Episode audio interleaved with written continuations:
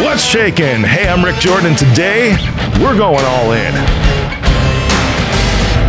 This is 7 reasons why you feel like crap. We're going to bust through these today. You ready with me? Let's dive in. All right, the first one.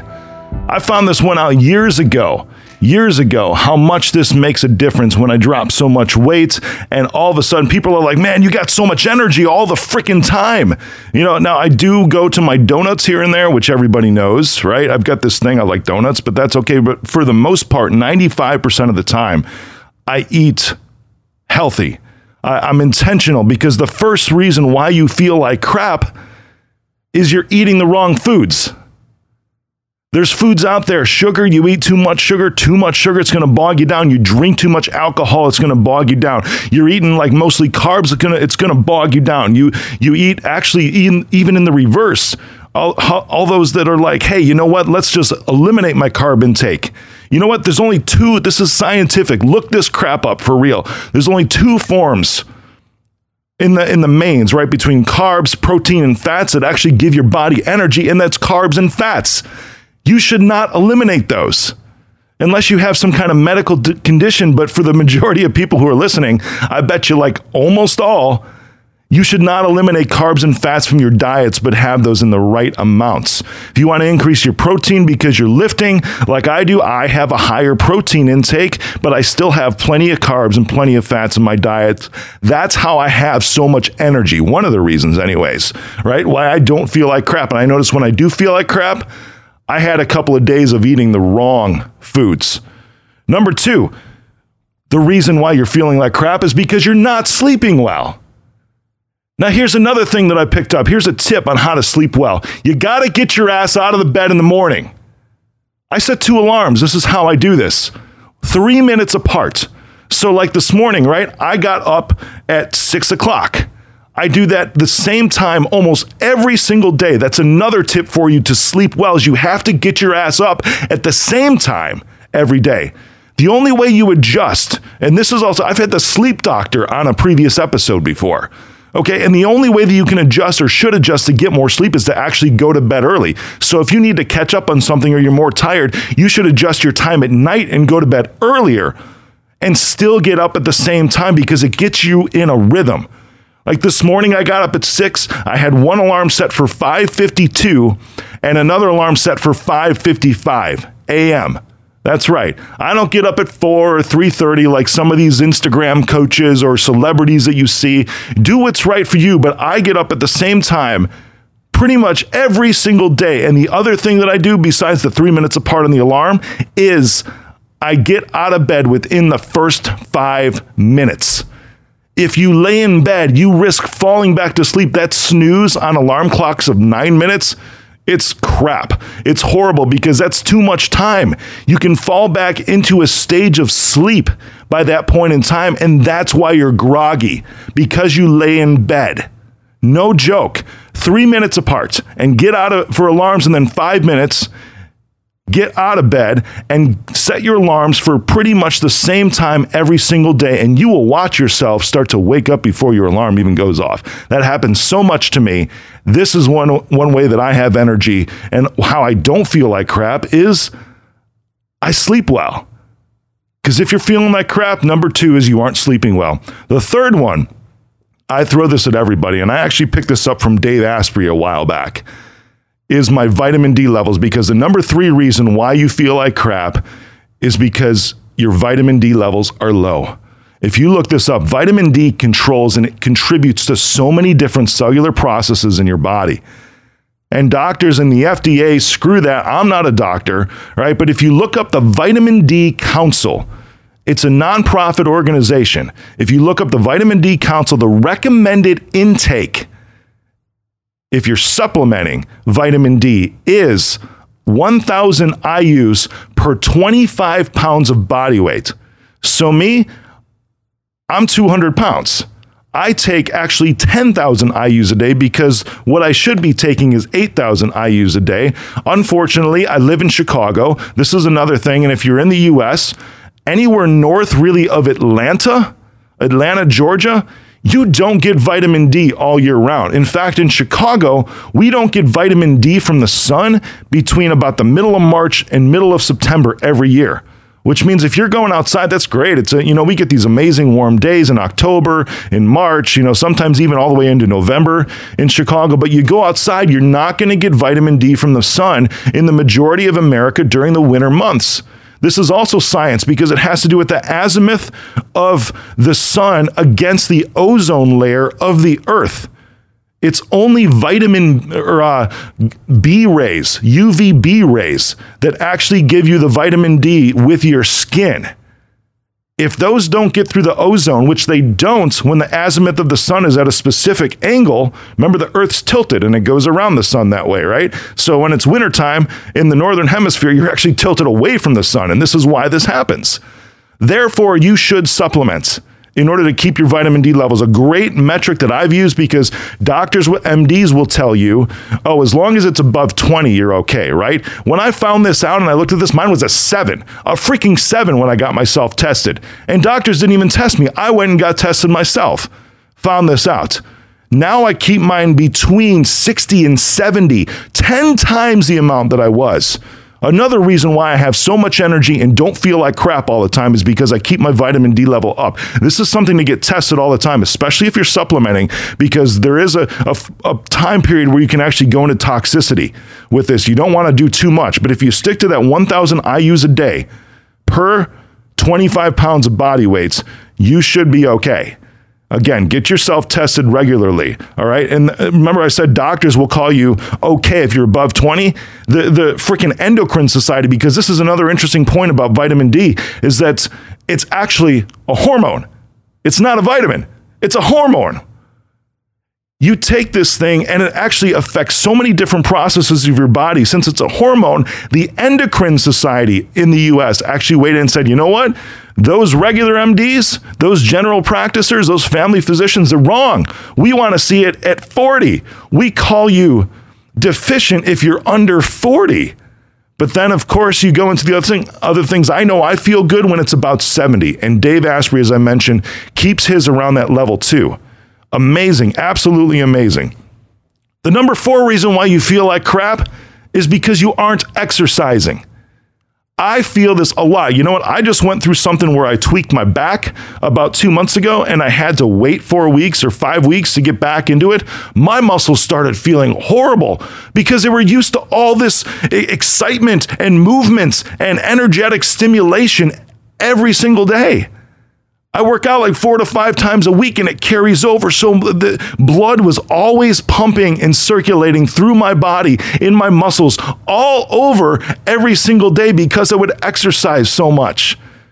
Now, you don't have to lift heavy like I do, right? In my off days, I try to just get a walk. No joke.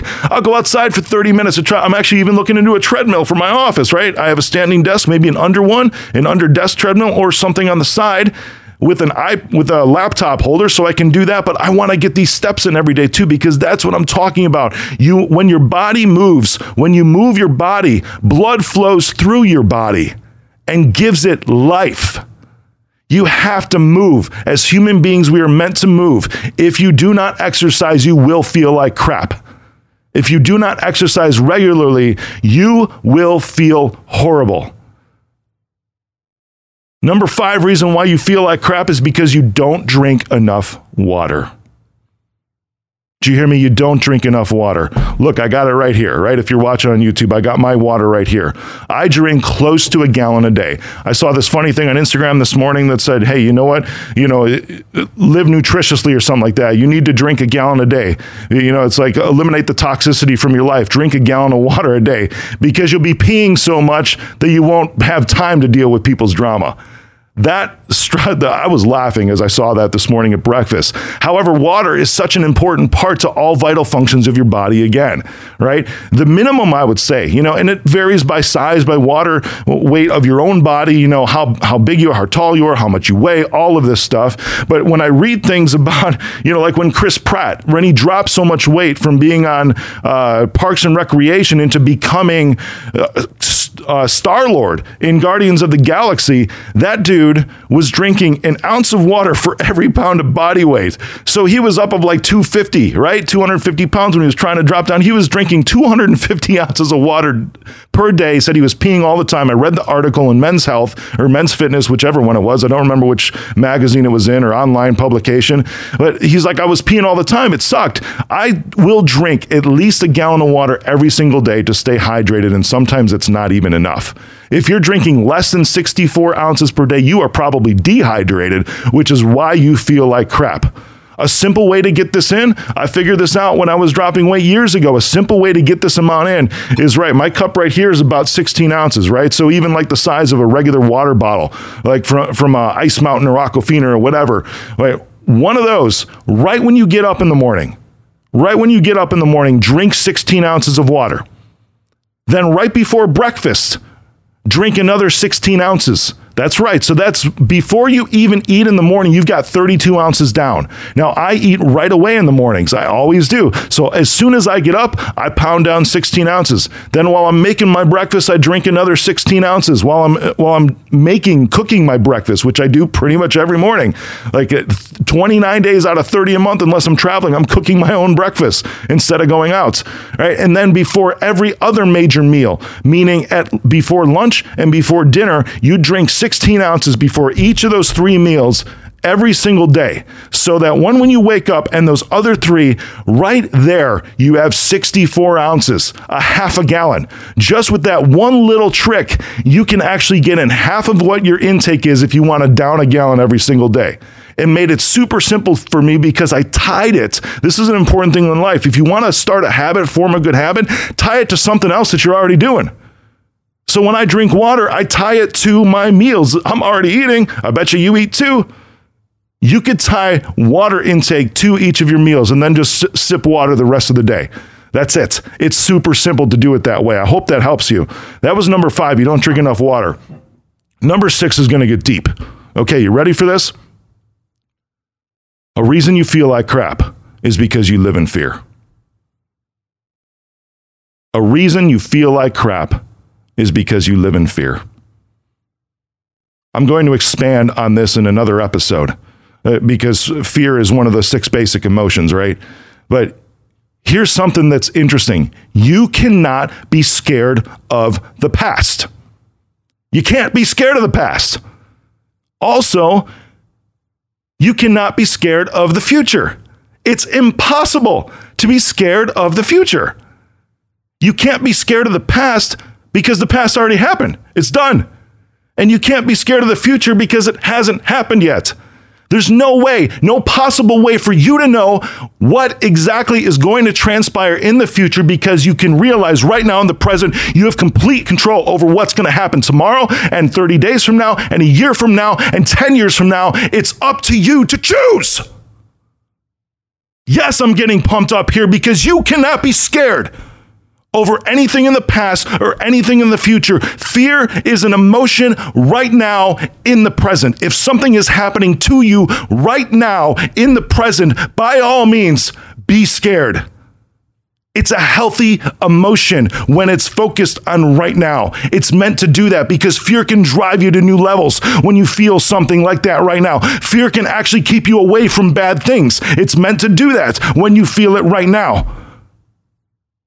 But it cannot do anything for you according to the past or the future because it doesn't apply. Fear does not apply to the past or the future, only to right now to do good things for you. If you are constantly living in a state of fear right now, you are not choosing to make a change or react to what's coming at you to make a positive step forward, and you're choosing to live in it. If fear cannot apply in the past or the future, that means fear is meant to be momentary, temporary, right now, so that you can do something with your current conditions right in the present, so it doesn't last longer than you want it to.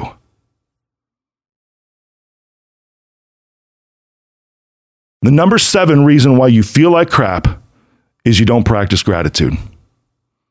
This is the last one today. You don't practice gratitude. Stuff is always going to hit you. I want you to listen to my voice here. Stuff is always going to hit you in life. Things are going to come up. I talked about this in a previous episode that I used to say that you can absolutely control everything. You can't. That was a stupid way of me. I've grown since then. You can't control everything. There's stuff that can just blindside you, like cancer and all these other things that are just completely out of your control. The majority of it is in your control, though. And still, no matter what you're going through, it doesn't matter, because there are still things to be grateful for. There's always things to be grateful for. If stuff is really sucking right now, you're still breathing. If you think things are hitting you hard right now, you probably had a good day last week that you can think of. If you got people in your life right now that are just annoying the crap out of you, there's probably at least one person in your life that you don't want to live without. A reason you feel like crap is because you keep yourself from feeling grateful. You choose to keep yourself from feeling grateful. Today's the day you can shift that. Today's the day that you can actually start writing these things down every single night before you go to bed. Some people keep a gratitude journal, right? Or you can keep it in the notes on your phone. It doesn't matter what, but or even just go through it in your mind. It's cool to write it down and actually go back and see these things, because then you can flip through it in those times when you feel like it's the darkest around you, and you can start to read things, because sometimes it's a little hard to think about that when you're deep in the crap. It's a little hard to think about these things, but when you write these down, you can go back and you can start to see, oh man, that's right. I'm grateful for him. I'm grateful for her. I'm grateful for this in my life. Today's the day you can make a change, and instead of feeling like crap, you can feel good again today and every day forward. Go all in.